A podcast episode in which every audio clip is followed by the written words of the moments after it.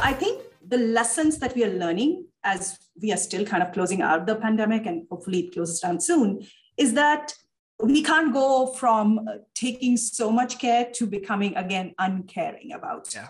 our people so i think this requires a certain kind of you know that emotional quotient or emotional intelligence which um, i think we were talking about even before the pandemic that that needs to be there in the leaders i think we in hr world always cared about it but i think we need to throw a specific spotlight on that so that not only us in hr but leaders that we are developing, leaders that are already in our organization, pay attention to that. And no, it's no longer the soft skills, it is the needed and necessary skills that I think we would need to bring, whether we are working remote, whether we are working hybrid, or whether we are working in the office.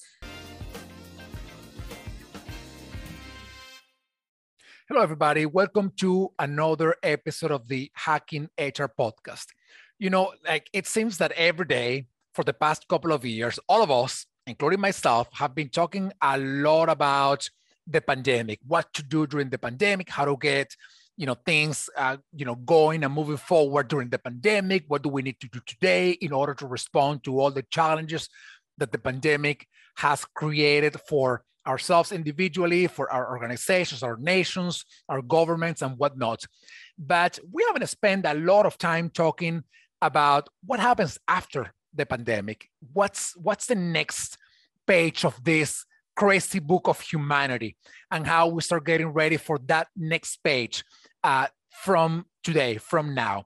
So we're gonna have that conversation about what happens after the pandemic. What do we do as as HR professionals, as HR leaders?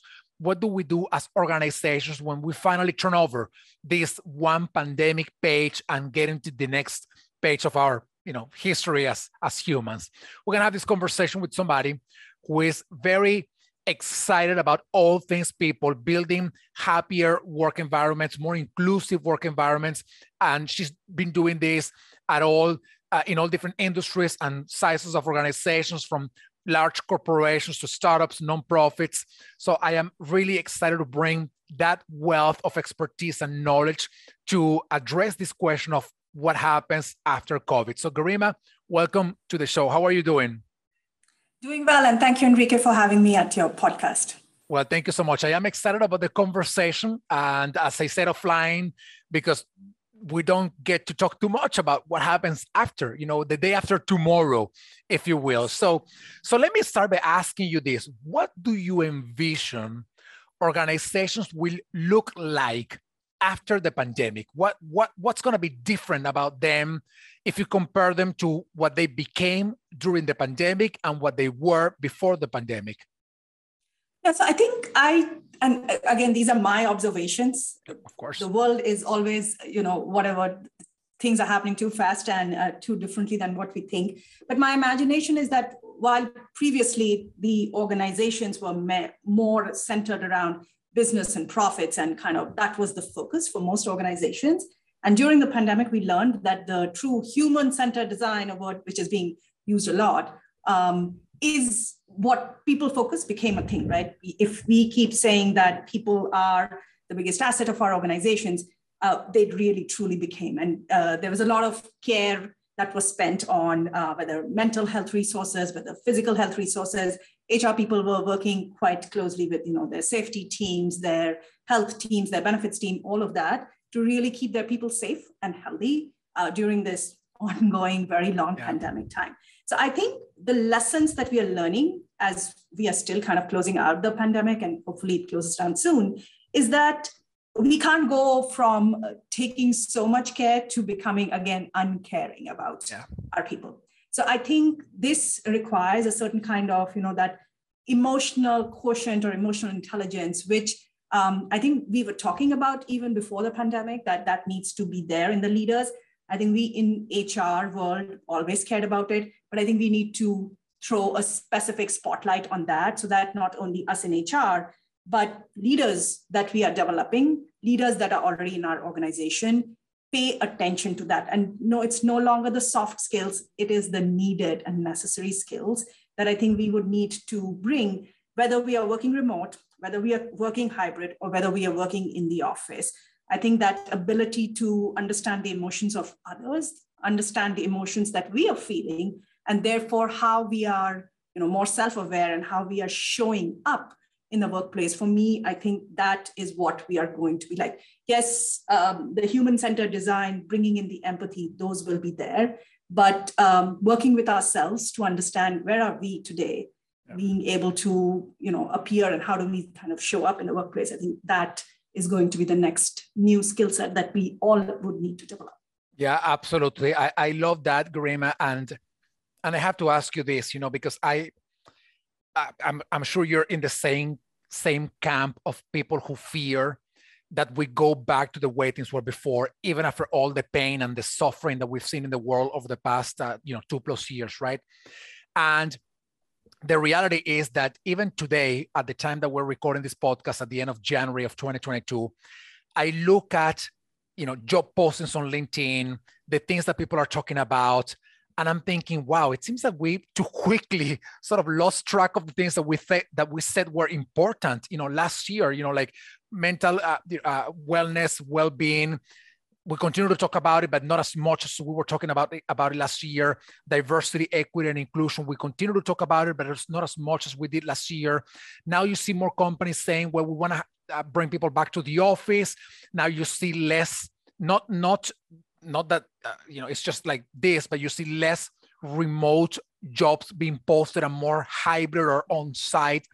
So I fear that you know the the the the the, the strength of going back to the way things were before is so powerful.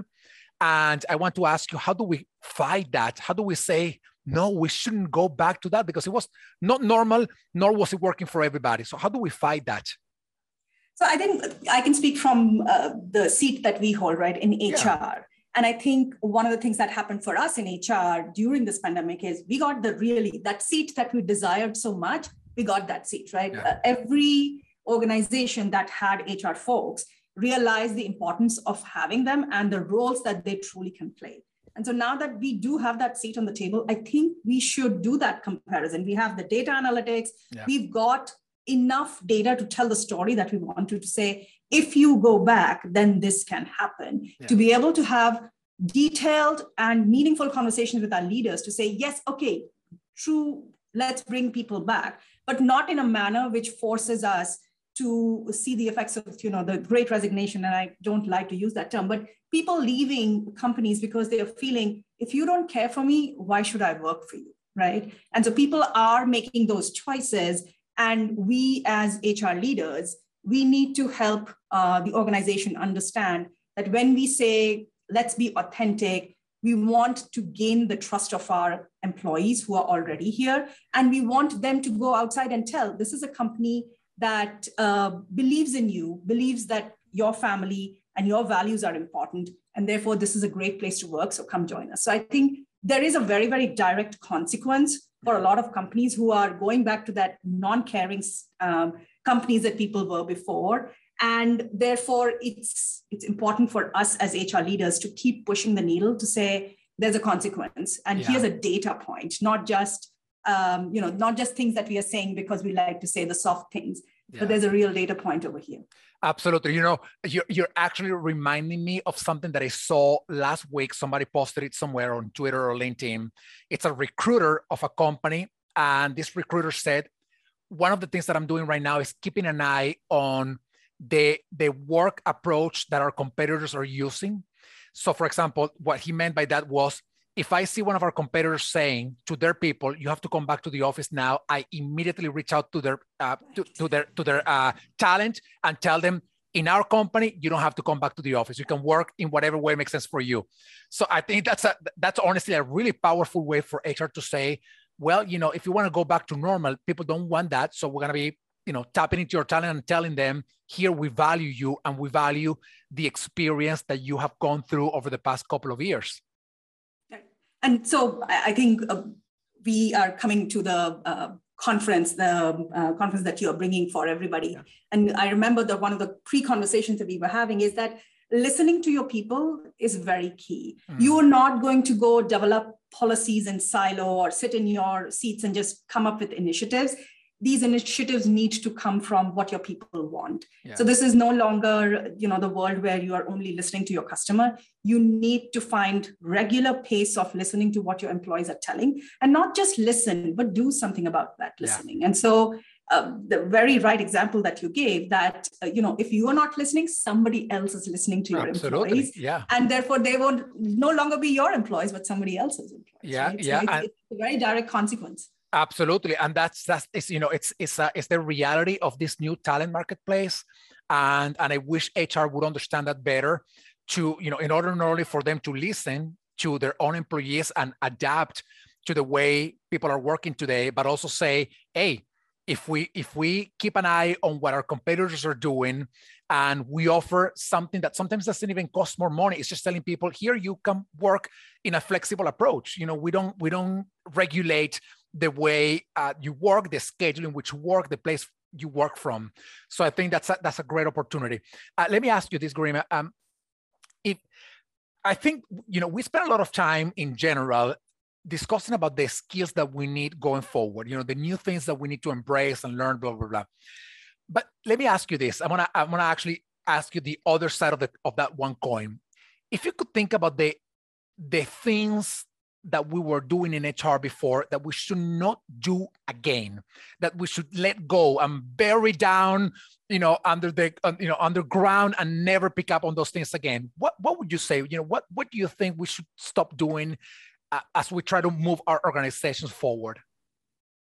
I think a couple of things, and I, will go a little tactical, like very yeah. for the HR team as well, and then maybe go a little bit on the strategy side. So I would say that you as HR folks need to model and therefore learn to take care of yourselves because as hr people we suck at it right yeah. and there, there, are enough people out there that can talk to you about it and I, I would say that i was in that boat so if you don't know how to take care of yourself, you probably are not doing a good job telling others how to take care of themselves. So I would say that HR people should learn to model, whether it's taking breaks, whether it is being the ability to say no, whether it is creating your own, you know, self-aid to say, how do you take care of self when yeah. you've heard really bad news? Because the fact of the matter is that often people come to HR with bad news and big problems rather than when they've won right? Yeah. So, how do you create that resilience that you're trying to build in the organization? That's lesson number one.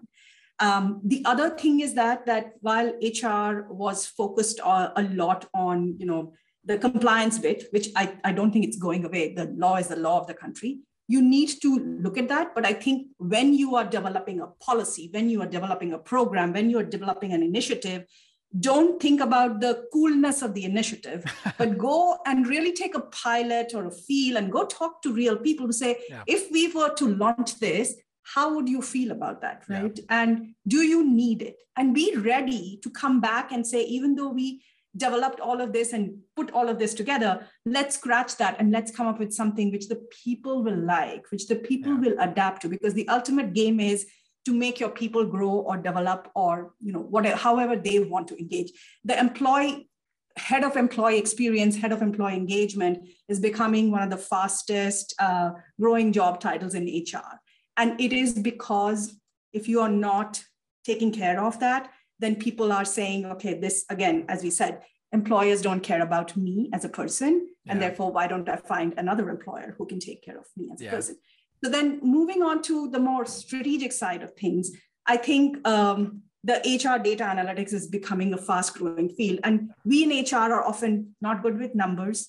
We don't always uh, kind of go there. That's not our sweet spot. So I think we in HR would need to learn how to work with data and to be able to read the story yeah. in between the data lines, to be able to be good with it. So not shy away, but figure out how to improve ourselves as compared to before many people are good or bring new people to the team but i think that would be a key way if you're listening to people if you're gathering that data know what to do with your data right yeah. that that is going to be helpful and then i think instead of sitting down and saying this these are the soft skills that hr wants to build you up you need to find another language so that yeah. these soft skills that people always push up and say oh my god it's all airy fairy you need to help them understand that these emotions that we are talking about in the organization. They are key to us understanding how employees are showing up. What is happening happening for working parents right, right now, right? So many of us have got little kids where daycares are still closed, people yeah. are not able to send the kids away, and they're doing dual, triple jobs with yeah. uh, doing the work, doing the work at home, managing their kids all together. And so things are not still not easy. And yeah. all of those acknowledgments that we had to say it's okay to shut down your Zoom camera, it's okay for uh, your kid to pop up. All of these things need to continue on because there's not going to be like a complete full stop to the yeah. pandemic. It's yeah. going to take its time in different countries, different places. And as global organizations, for many of us, we would need to be a aware. And the awareness cannot come just by listening to the news, but it's coming by listening to you. Yeah. So I think for me, those are the things that we should stop doing or continue doing from the pandemic era, which we learned from. Yeah, absolutely. I, lo- I love the uh, the uh, the components, of course, of, of self care, data, doing policy and compliance because we still have to do it, even though, at least for me, it's not my favorite part of the work in HR. But since we still have to do it, do it in a more, in a smarter way, in a more effective way. Um, Rimas, we're getting closer to the end of our conversation. I want to ask you one last and, and brief question.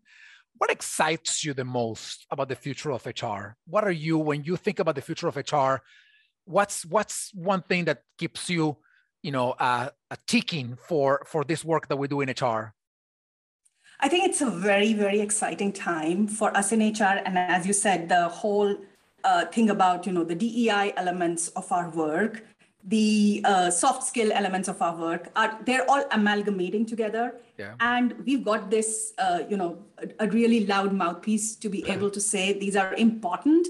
And this is our time. This yeah. this is our time. It's a very exciting time to be in hr and people should be able to use this leverage that we've received during the pandemic to be able to make the changes that we've always been wanting to do in hr so i think that's the most exciting thing. I i love that. I think some of the things that not that people didn't care too much about them before, but they were not front and center in organizations like DEI now are front and center, meaning that we finally have the opportunity to say, hey, the things that we love, now everybody likes them too. So what better opportunity to put them forward and better than now? So Garima, thank you so much for sharing your insights and spending this time with me and and, and coming to uh, you know share some uh, ideas with the community. Thank you so much. Thanks, Enrique. Thanks for having me. Thank Have you. a good one. Thank Take you, everybody. Care. Stay uh, tuned for the next episode of the Hacking HR podcast. I will see you all soon. Thank you, everybody, for watching or listening to this podcast. I hope you enjoyed the show. Please follow us on our social media and subscribe to our newsletter so that you can stay informed of all the things that we're putting together for you from the Hacking HR community. Thank you so much. Please continue to stay safe, stay well, stay strong, and we will see you soon.